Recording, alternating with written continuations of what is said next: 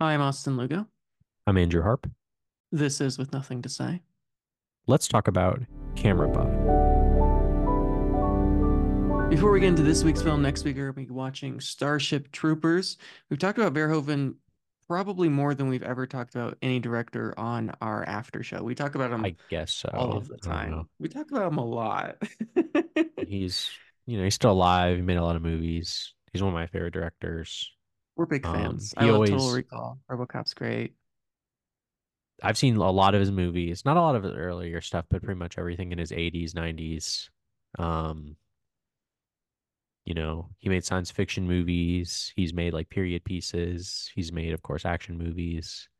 He's made kind of like erotic thrillers. Um, I love him. I'm excited. I'm ready. You've talked about this movie a lot. So I I feel it. Have I really? Yes. Do you not realize how much you've talked about this movie? When was the last time I talked about it? Last time we talked about Verhoeven, so four weeks ago.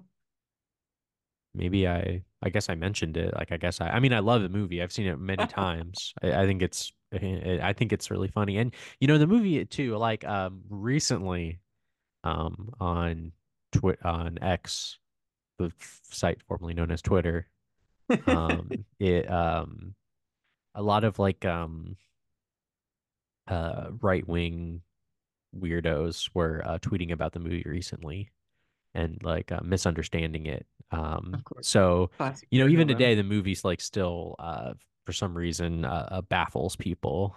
Um, even though I think it's a very clear, very funny, very interesting movie. So yeah, I'm excited. I'm pumped. Very Mhm. different than uh, what we watched this week, which of course was. Oh, I'm gonna say his last name wrong. Is it? You say it. like Kozlowski. Kieslowski. Kieslowski. Yeah, Sure. Kieslowski's film. Camera Buff, which I'd only seen three colors: red, white, and blue. Have you seen anything from Kieslowski other than those films? Um, no, I've seen some of his short films. Um, Okay. But in terms of features, I think it was just that trilogy that I've seen so far. I think. So there's something about that trilogy that film schools seem to really love. I mean, I'd seen it at every college I went to. They all showed it. I saw it when I went to NYU. I saw it when I went to Colorado Film School, and I saw it when I went to Butler. There's just hmm. something very academic about those films, which is interesting because Camera Buff to me, I think, is better than any of those three films. But I love Camera Buff. I I mean, I'll I love it too. Yeah, I mean, the the, the trilogy, like I think like people like the trilogy, and I think people like Camera Buff because I think like what like they're kind of like um they're kind of like referential, right, to like the history of Yeah. like filmmaking and things like that. Um, you know, making art, making film, stuff like that. Um, but as like a single like film, as a single project, I do like I do prefer Camera Buff, um, personally. I, I love how this film begins where the only reason he becomes the camera person for this Right. company is merely because he's the only one that owns a camera. Like they have no idea how a camera works. he lives like, like- oh, he's he the only one that because has he lives like in a little village in Poland. So like he's the only um yeah, he's the only person in the whole village that owns one. He's got this old school film camera, even old school for then. I mean, it's this Yeah, ancient it's piece like it's like an eight millimeter technology. camera, yeah. And he originally buys it because he wants to film his Mhm. daughter. Daughter, right? It's not, it's daughter. It's not son, daughter. It's his daughter. Daughter. Okay. yeah. He wants to film the life of his daughter, as I'm sure every parent wants to do for their child. But the moment he buys the camera, immediately everyone constantly wants to be shot. Everyone wants to be on camera. And I think it's interesting. It's like we're at this moment in time. It's a very specific picture of how the world saw cameras and, and film, I guess. At least in terms of like uh weird- like uh, at least in terms of like Poland in this point in time, like late seventies communist Poland. Poland, yeah. There's this weird disconnect where whenever they ask him to film them doing something, last time they're just like standing around as if it's just taking a picture. They seem very confused by the whole concept of a camera and how a camera works. I don't think they're confused. I think they're just um they just they they are it, it, they're not used to it, right? Yeah. Like it, it's not something it's not cameras are everywhere now, right? Like the the the, the I think that's part of like, yeah, yeah. that's why there's this weird disconnect when watching it now. Not that it isn't a great experience, but just because the camera is particularly the video camera is so ubiquitous. I mean, my kids spend all day watching videos that it's very strange to imagine a moment in history Yeah. where it wasn't ubiquitous, even though camera's this was expensive. where Buying a camera is cameras are expensive. expensive, right? Yeah. Cinema was a thing and people would go see movies and stuff, but Right. the fact that anyone can make a movie at this point in time seems very strange. I guess it's kind of like watching a movie back during the early ages of home computer and it's so ubiquitous now. So there's this weird, it's strange. It's a weird experience. It's almost surreal as if we're traveling to this other universe. and I know for most of human history, we didn't have these kind of things, but it's just so common. And I spend all day with kids who are just so well aware of everything being video. In fact, to the point, which I think this film is a lot about, is how we present ourselves on camera and how everyone in this film presents themselves on camera and sort of this idealization or the way a camera buff, the cameraman, the filmmaker shapes the story and shapes the truth. And in that weird way, it has this very visceral connection to the quote unquote modern world. And I see this with my kids in the way that they see the world. I mean, they literally see the world through their phones. They think of everything as this clip, this video that needs to be taken, and they shape their entire lives around it. And, and so to see that yeah. from this perspective is strange. I think the subjects are one thing, but I think it really I, I see where you're coming from, but I think your what you're saying, I think more has to do with like our main character, um, Yeah. and how his life is quickly changed by what is essentially a curse he brings upon him and his family, right? After buying the camera. Like and there are like different lines and stuff throughout it where like like um when they come home with the baby or whatever and um and he's like oh i should have like filmed the baby as we were coming home and then the wife is like no no it would have been a bad omen or something like that uh, i think that's what she says you know Yeah, It- no, it's exactly. yeah yeah Yeah. And he has this weird obsession. Maybe it's not a weird obsession, but certainly an obsession with recreating these moments. I mean, at that moment, I- he asks her to re-walk into the room. He he's direct he's a he's he's a director he's right directing. he he, he, he yeah it's it's it's the movie is really about like if like movies and filmmaking watching and making movies are a bad or good thing um and i think the i think it's sort of like uh like this kind of this message the movie is basically like this message saying that like it is a bad thing like Which is a strange yeah. thing for a movie to, to propose that the well, I making mean, of movies. look, you know, look, here's what I'll say. You know, I think like, I think, look, you know, we we we come on here every single week and we're like, I love movies. You know, movies are great. Yeah. They're fun to talk about. They're fun to watch. I think it's great and all that. But look, you know, books like anything else. Well, sorry, not books, but you know, I guess like books would be like an example of that. Like books, um, you know, uh, of all kinds of different genres. Um, but movies, you know, they have their limitations and they have their negative I think they have their negatives. You know, I don't think that I don't think, you know, movies just because, you know, we love them a lot means that they are like the art form in general, the idea of it um is necessarily um completely forbidden from criticism. Um um you know, especially if you're looking at it from like the realm of like obsession. Um you know, the main character as they talk about in the beginning of the movie, he's got it all. You know, like he he, he's everything you ever fine. He's Yeah. totally fine. But then like this thing kind of lands in his lap and he has to pursue it. You know, it's like a second nature to him. And you can look at that uh, positively, like, oh, he's like a guy who's, you know, really found what he was meant to do. You know, went to he was meant to be a filmmaker. But he's like miserable. He, he he's like he's stop. sad. He It's- can't it's stop as if doing it's it. some sort of weird addiction. that he has no control over. And it's like, yeah, it's like simultaneously the coolest thing in the world, but it's also the worst thing in the world because you're kind of like living kind of like this passive existence, right? Yeah, uh, Watching he's or making movies, either way. through. I mean, he even does that thing you, Right, you see yeah.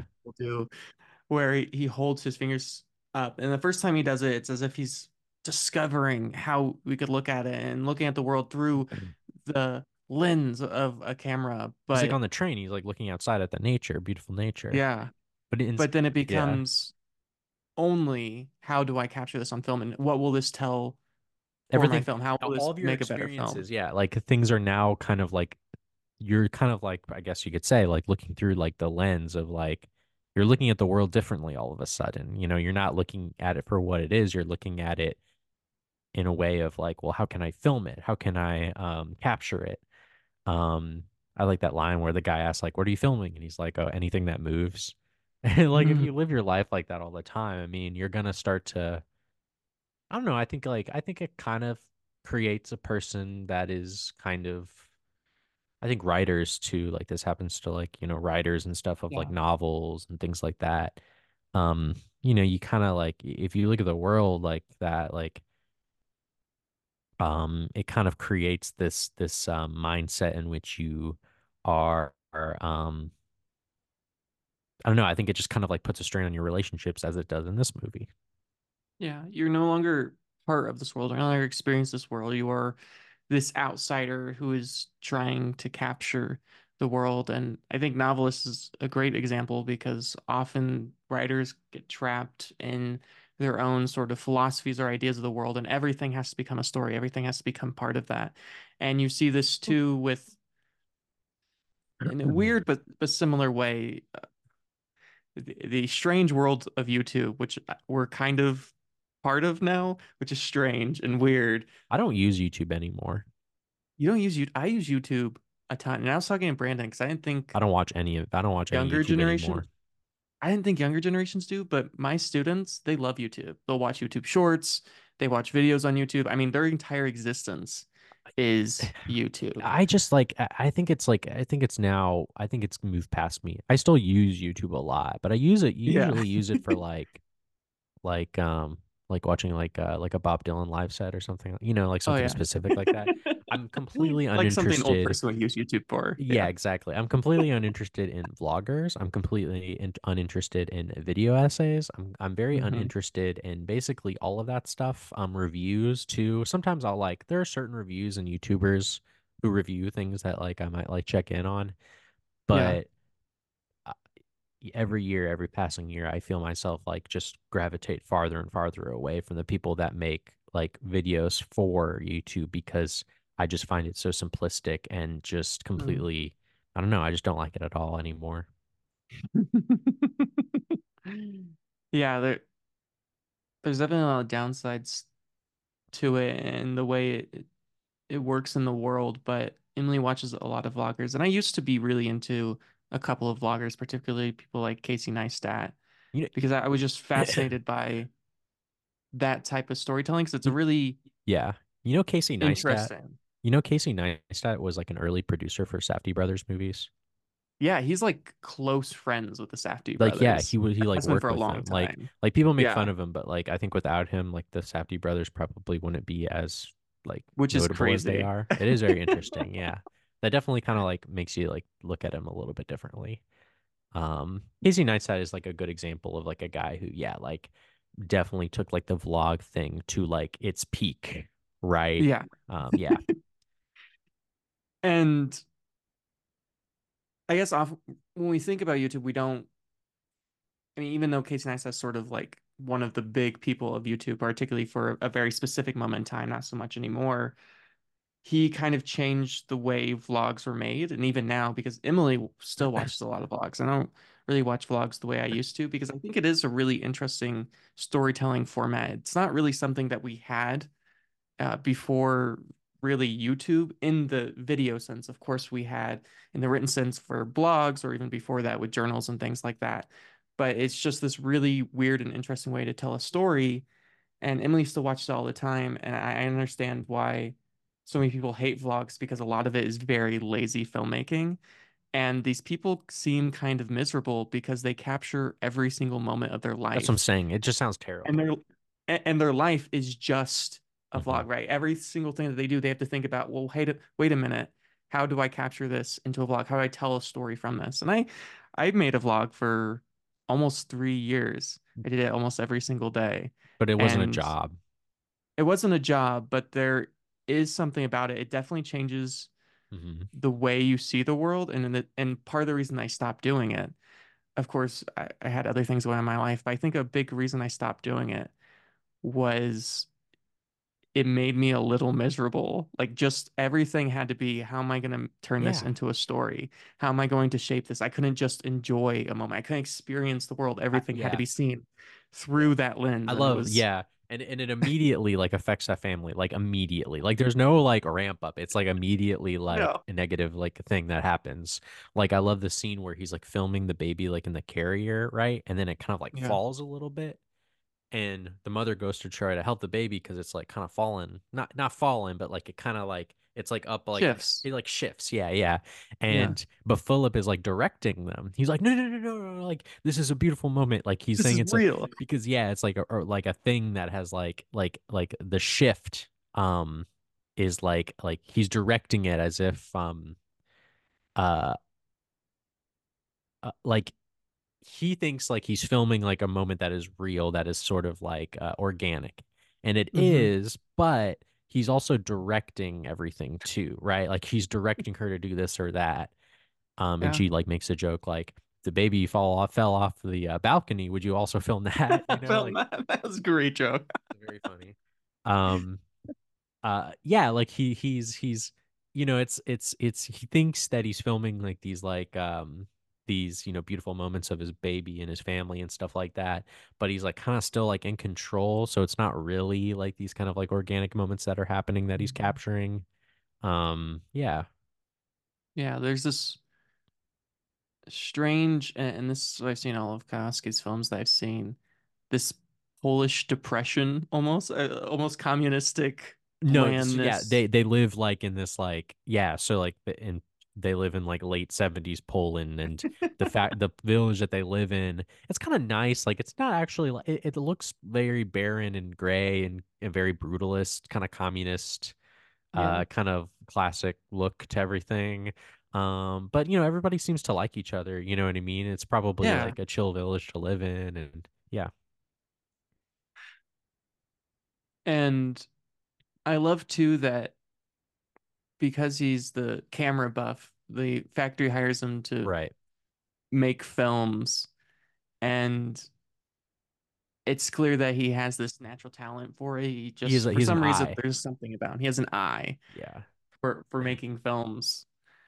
And so the so then there's this dichotomy where the factory wants him to make a specific type of film. And that's this is like the first quarter, maybe even half of the film is specifically making that first film for the factory. you mean about the anniversary about the anniversary yeah and and the way in which he wants to show real life. He he wants to capture the real moment, you know, filming people going to the bathroom and that sort of thing. pigeons on the And windowsill pigeons on the windowsill. And of course, our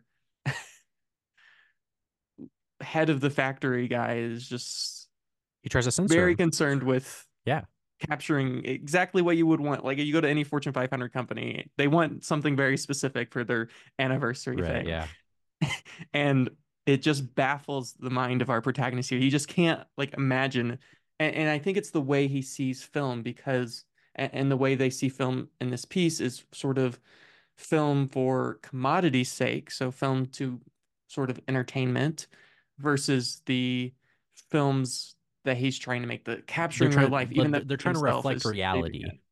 Yeah. but that's still they're still like that's still He's still shaping it. yeah you yeah exactly like even when you're trying to reflect reality in a movie a documentary whatever it is like it, it still is like there's like the limitations are still there like the limit it'll never be able to actually reflect how it really is No. Um, yeah whether you're uh, trying to film nature or a person or a, you know a person's life or you know it's just like it's just never gonna it's just not really always gonna be the same No, a, a film is a fun fundamentally biased form of storytelling. I mean, yeah the very it's fact quite that you have exploitive to as well pick oh yeah.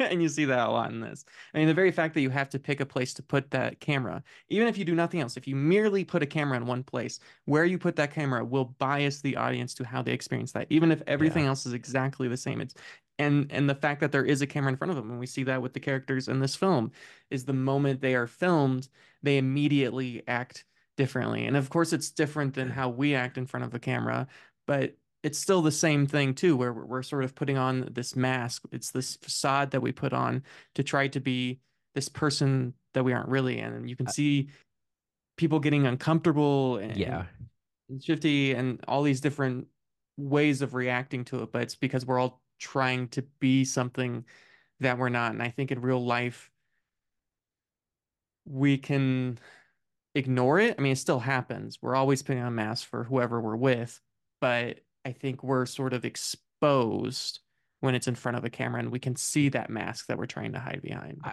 I will say to kind of like combat your point maybe a little bit. I agree with you, but also like I I gotta um I gotta uh uh um I gotta agree with my man uh Frederick Wiseman who um he doesn't really believe that he eh, he said in Right. interviews like he doesn't believe like in the idea that like when you put a camera in front of someone they act completely different.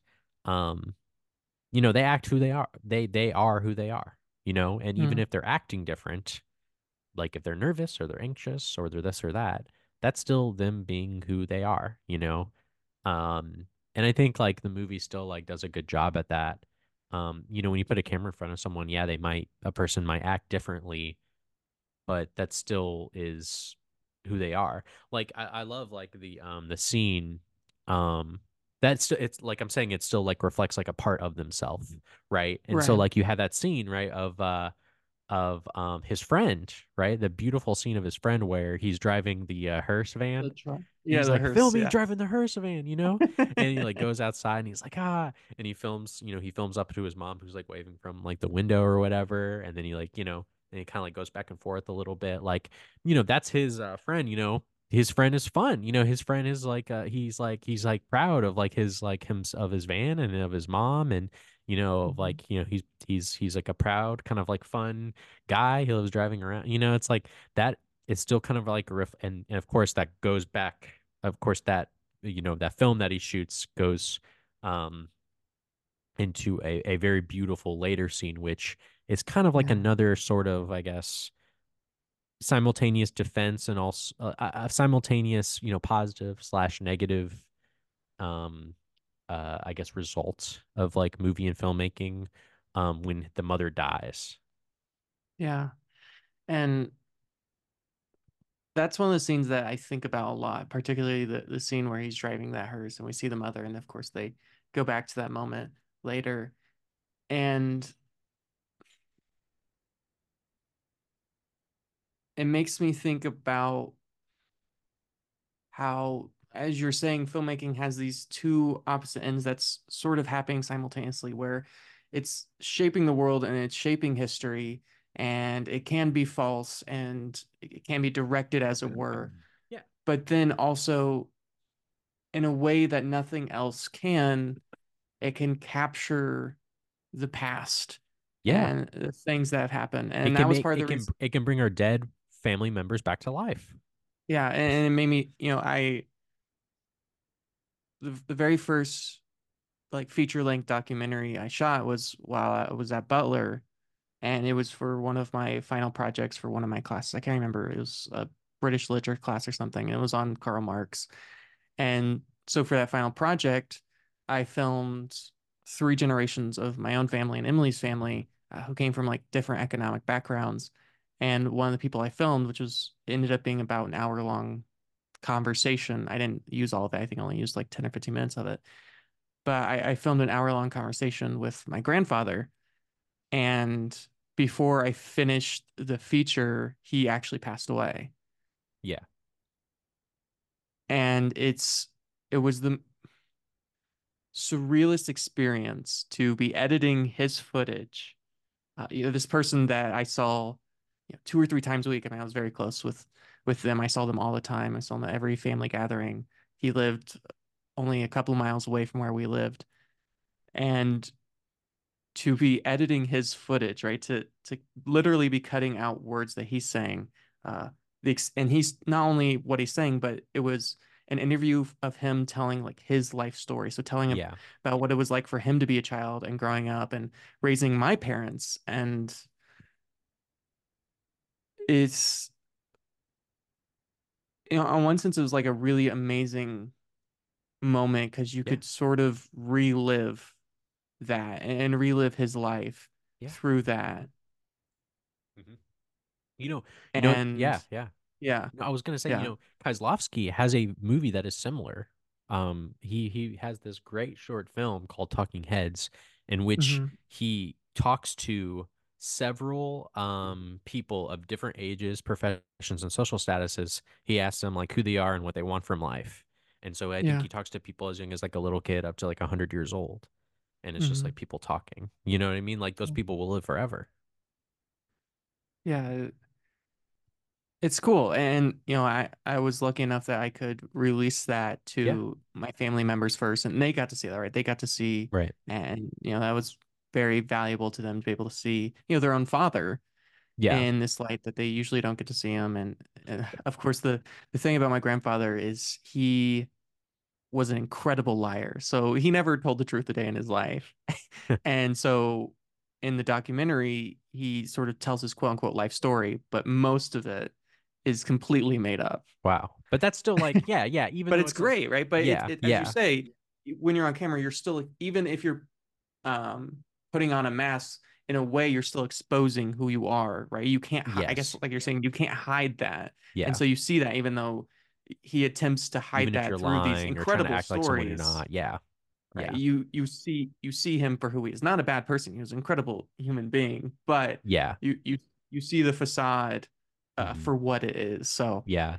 Yeah. And yeah, and and I guess like, yeah, so th you know, in that moment, you know, his mom dies, right? The, the the friend, his mom dies, but he can't face Mhm. going to the funeral, you know. yeah, But he can watch the film, right? And that's kind of like, I guess, kind of like a, a, a like a little like moment where, you know, I there's like a negative and positive to that moment because on one hand, like we're talking about, it's amazing that, you know, he has this film of his mother that was kind of shot off-handedly. Like they weren't, you know, Yeah. um, and it's like, wow, I have my I can watch it again and again. Like if I if I miss my mom, I can watch the film. But he didn't go to the funeral, you know, like he wasn't able to like go and actually like, you know, like be there near his mother's actual body uh yeah, and say goodbye to her. And so it kind it's kind of like this passive thing where it's like you're kind of like not there for the actual moment, you know, instead you're gonna like shut yourself in your room. Like he literally shuts himself in his room and instead hmm wants to watch like the movie of his mother who is still alive. Like he's he's almost like not accepting it. It- that, yeah, that but that's just kind of like again, you know, it's it's beautiful, but it's also like maybe like a little bit um, dangerous, you know, because you don't want to live a, a passive life. You still want to, you know, at the end of the day, you know, your loved your loved ones, you know, they will die, you know, that's just like the fact of life. So, but either way, you know, either way you look at it, it's extraordinarily interesting. And that's really just only like one part of the movie, you know, that Mhm. like the part that we just talked about is probably like takes up about like what, like 10 15 minutes of it. yeah. And not not to be an incredibly dead horse, but what's also interesting about that moment is it's perhaps the most impactful film that he makes. And that's the film where Yeah. he has the least amount of control. I mean, it's it's this That's moment true. where he he doesn't direct it, he doesn't do anything. He's just there, right? He's just there with his Yeah, it's camera. It's beautiful. his first experience. And yeah, all the other stuff, which everyone talks about, oh, how beautiful it is, and you know how touching it is, and how I have to leave the room. They they don't have that same impact, even though they are cinematically better films. There's something more valuable about that much more raw experience of just putting a camera and just shooting that scene that seems meaningless. Yeah, yeah. And you know, I will say his other films are great too, like with the dwarf, right? Like the uh Yeah. the worker who's been working there for 25 years in the factory who is a is a uh, is is dwarf like a, a a politically correct way to say that. They say that in the movie, but I Uh, wasn't sure. little Little person, person, I think is more. Sorry if that was the wrong uh, uh, term. offensive.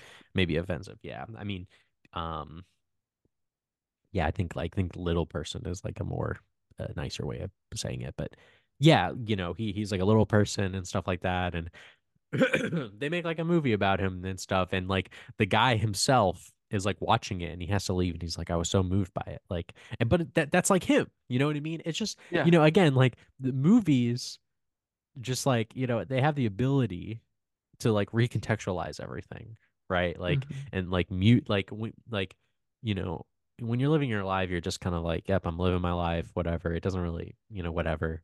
But then when you're like but when a film is made about your life and you're a talented filmmaker is able to come in and shoot it really uh, beautifully and add you know music and you know uh, you talking or whatever you know all of a sudden it, it puts it in a completely different light.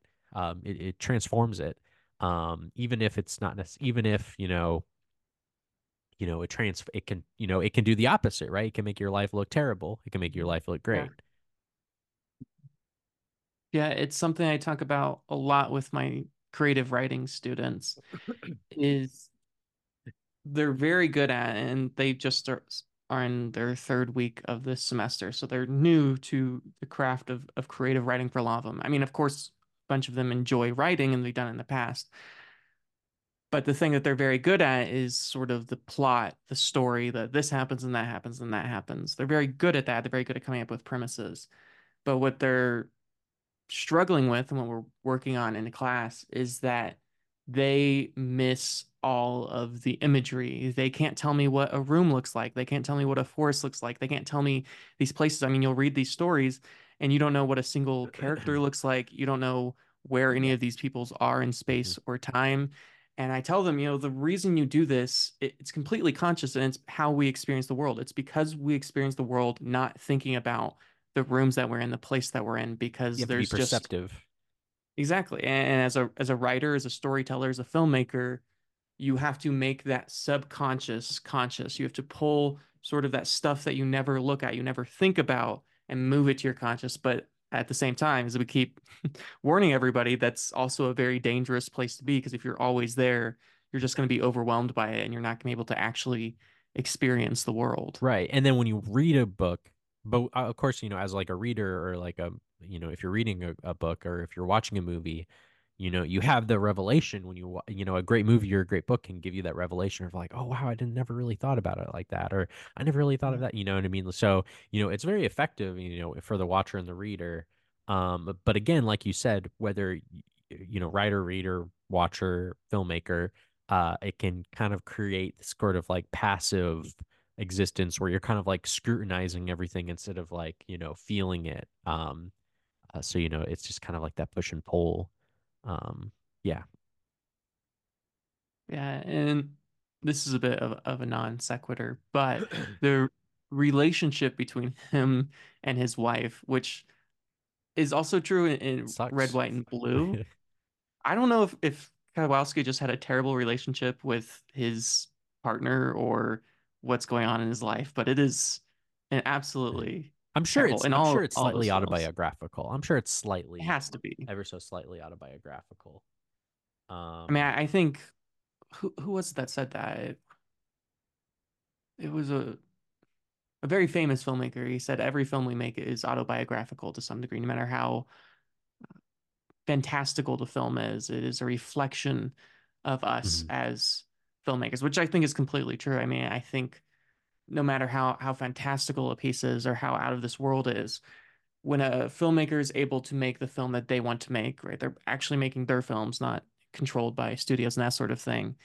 I think it's very reflective of how that person experiences the world and how they see the world, their morals, their ethics. And yeah so there's clearly something here where Kieslowski had some sort of trauma. I had to have some sort of trauma with his, his family or partner or, or what have you that created all of these films where just the relationships between husbands and, and wives are just extremely toxic. And and true of course here too where these two people can just not yeah well be yeah. happy together. No it's just well it, it's not even like well yeah i mean it, it's totally fine. Look, I like to think of like the beginning of the movie is a beautiful eh, because what happens is that he has a baby and he's hanging out with his friends and he's getting drunk and he's absolutely joyful about it. He's not thinking Yeah. about filming or anything like that. No. He's totally enraptured by the moment. It's great acting. Like uh, the Jerzy Stuhr, uh, the, Yeah. actor, he's so good when he's like crying and stuff like that, and he's like drunk and stuff. Like he's he's completely he's celebrating the birth of his daughter, and he's completely wrapped in. He's completely just caught up in it. Really, throughout the rest of the movie, he never has a moment like that again, right? Where he's Yeah. completely enveloped in in happiness and and and uh, he's so emotional. Um, because again, you know, he's thinking about everything now through the filmmaking lens. And of course, you know, his relationship with his wife gets worse and worse and worse. It becomes more strained because he becomes more busy, distant. Um, he starts he develops a crush on that one woman too, and he's like calling her and stuff. Um, you know, he he becomes just he also develops this um a, a sudden, uh, I guess you could say, uh, uh, self-importance, right? Like I'm an Mhm. important, I'm an award-winning filmmaker, right? Like I, this is what I was meant to do. Uh, you know, I don't want to quiet. He suddenly, he suddenly says, you know, I don't want a quiet life anymore. Um, and she's like, well, I do. You know, we want different things, so therefore we should not be together anymore. Which makes sense. And it makes me think of the real arc of our character here. And I like really like they point out that at the very beginning of the film, when he's celebrating the birth of his daughter, he is in that moment and he He's completely experiences that moment. Just it literally enraptured in, in that experience. And the whole film is him growing more and more distant, not only from his wife and his daughter and his place of work and his friends, but just existence in and of itself to the Mhm. point that when we get to the end of the piece, I mean, he's literally He's shooting right uh, himself. shooting himself. So he's even he's taking another step back. It's, it's like right, we're, even for, we're so far away from our own experience that you have to you cannot even experience life at all without you literally having to film yourself. You can't even experience your own existence Yeah. without it being filmed. Yeah.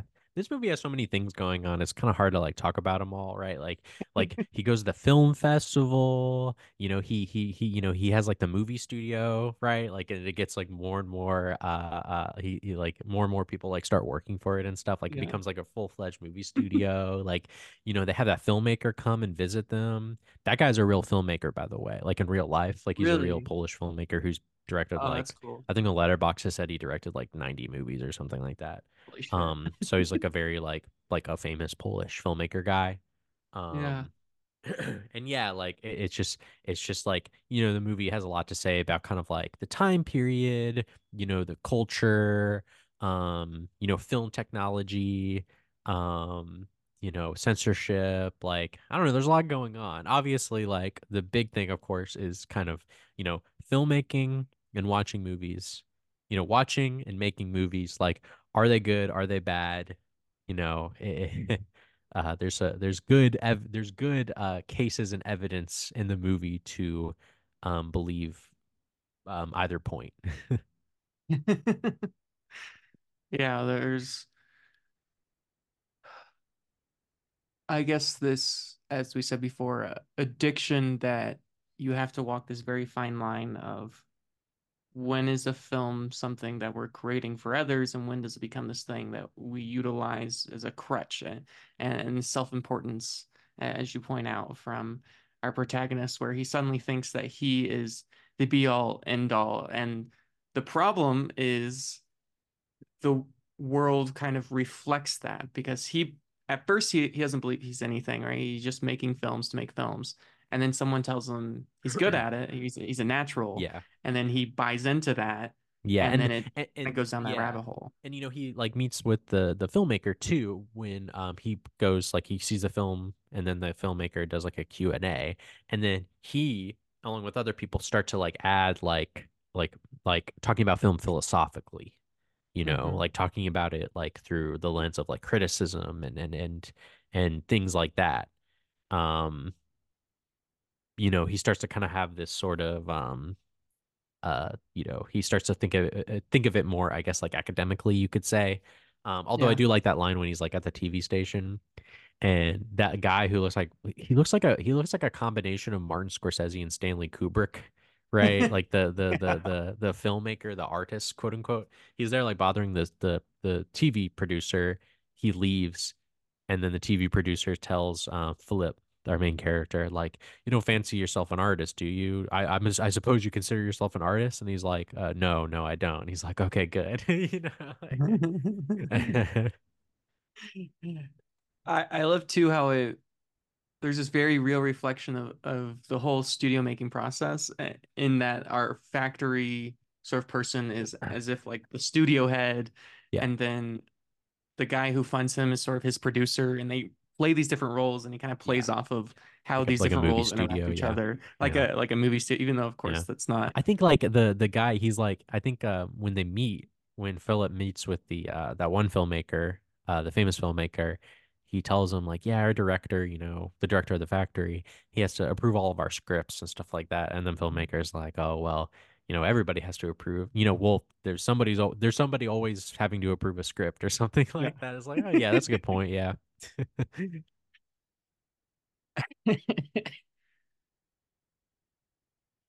yeah so many incredible moments like that and I always feel a little self-conscious as a uh, mean we're not really film critics. I mean people listen to us talk about movies on end for some reason. And and they kind of talk about this in the, in the film sort of this idea of of what film criticism is and, and how it fits into this world. And I think film criticism can very quickly become this dangerous thing where people become so concerned with the ideas that the critics have and they're philosophizing that we sort of miss the point of, of making the movies and themselves. And it's this dangerous place that you don't ever want to be in. And I think sometimes that happens with a lot of movies where, or, or the way people experience movies. I mean, I talk to my kids, they'll talk about a movie as if they have seen it just because they saw a review from someone that they trust or they like, even though they have no interest in seeing the movie and will never go see the movie. And yet they feel as if they have experienced that film and will talk as if they have seen the film. And in their minds, they have seen that film as if they, they don't even need to experience the film itself. This sort of secondary relation of the film is all you need, and you don't actually need to see the film itself. It's it's a very strange world, and I, I mean we've been on both sides of that as filmmakers and critics, and it's I don't know. I mean, I think at a certain time in my life, I, I hated film critics. I was like, you know, either you make movies or you don't make movies. Like, there's no in between. But but then, like as as an academic, we, we study films and we talk about films, and I think that's valuable. I don't know. I think it's valuable. I think it's. I think it's Yeah. overall very value valuable because at least like kind of, you know, um, you know, legitimizes like I guess like the importance, whether it be a negative or positive uh, uh effect of like films and movies. I think it's, you know, one of the most important, if not the most important art form of the past like, you know, uh century. Um, so, you know, you know, I, I think film criticism, uh I think, you know, film criticism is is I think it depends on where you're getting your film criticism from, to be honest, uh, whether it be from a video essay or a um uh, an amazingly written like Jonathan Rosenbaum, you know, piece out of the Chicago Reader, you know, uh, those two things are completely different. Um, uh, I uh, uh, and you know, uh, not I'm not like talking down at anyone or anything like that, but you know, it just you know, uh, you know, depends on where you you know and i think too like you know uh, good film film criticism it's not meant to be like definitive it's not meant to be this thing where you're supposed to agree or not it's simply another perspective to look at um and Mhm. then you can watch the movie yourself and and you know you can decide for yourself Yeah. Well, I, I think that is a perfect place to to wrap up this piece. okay all So right for all of you, uh, go go watch this film, but we'll Yeah, we'll give our final thoughts first, and then Yeah, you I can all mean, go watch this I mean, I don't know. It, it, it's it's you know one thing you know I didn't mention is that you know it's really funny. You know, it's a really funny film. Um, I think anybody who you know enjoys you know uh uh movies and filmmaking and stuff uh will really uh, find it really funny and uh impactful. Um, you know, really good acting. Um, looks great. You know, great locations. You know, just like a well photographed movie through and through. Really, there's nothing about it uh, um aesthetic wise that I wouldn't change. It's great. Um, I don't know. I really loved it. You know, we we could go on and on about the movie. Uh, I Yeah. think uh, there's a lot there's a lot to talk about in terms of like what it's trying to discuss. Again, in terms of kind of like the evilness of filmmaking, you know, is it an evil thing to do? Is it an evil art form? Um, you know, can it create a passive existence? Can it destroy our relationships? Um, you know, and it, you know, and I think, you know, the movie posits that it can, but it also has its, you know, um, importance. It has its, you know, beauty. Um, and you know, and I, I love stuff like that. So, you know, I'll, I'll give it a very, very strong nine out of 10. Yeah, I agree with everything that you're saying, and there's something very personable to me about this film as someone who exists sort of in this world uh, as a would-be filmmaker and critic and all that silly sort of nonsense. And it makes me turn inward and, and look at my own life these past couple of years. Yeah, for from the time that I was 18 years old until really last year, when someone asked me what I did, I always told them I was a filmmaker because we own a production company, we do this, we make movies. That's who I was, that's who I am. And this last year, I've been teaching at a school. And so lately, when people ask what you do, I usually say I'm a teacher, even though I still do all those other things. And it's just, it's very weird to experience that in, in this way, I I guess, because you have to ask yourself, well, wait a minute, is it because am I a filmmaker because I love to make films and I see the world that way, or am I a filmmaker because I want other people to see me as a filmmaker? Because you know, if I present myself as a teacher, even if I if I still mm-hmm. make films, it doesn't really matter if I present myself as a filmmaker or not. And this is something where he feels the need to identify himself as a filmmaker. He needs that to be his identity, who he is. And because of that, he sort of loses himself. And I think there's a obsession that I think is, is unique to the United States in which we identify ourselves by our profession. And that's who we are as a person. We are a journalist, we are a teacher, we are that and the other.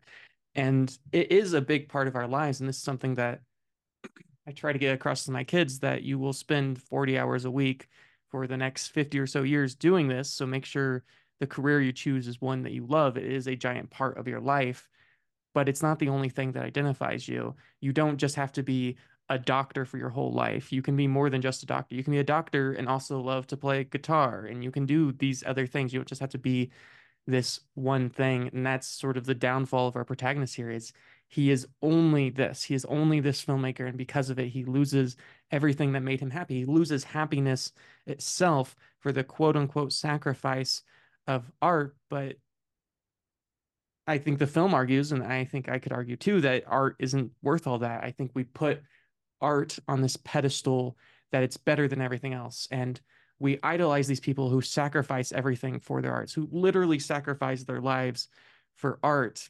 But at the end of the day, they are just movies, they are just paintings, they are just books. And we should still want to be human. We should still be part of this human existence. So, it, very touching film, very personal film for me. Uh, I think I saw it at a point in my life where it just uh, it really hit home and, and beautiful and a film I'm, I'm excited to watch, you know, a thousand more times. So I, I too am going to give this film a very strong Yeah. nine out of 10. Uh-huh. All right, y'all. Thank you for listening. You can find everything I do at Austin Lugo. I'm on Letterboxd at Retro Andrew, R E T R zero Andrew. And you can find this podcast wherever your podcast. You can on Instagram, TikTok, and YouTube at With Nothing to Say. And thank you all for listening.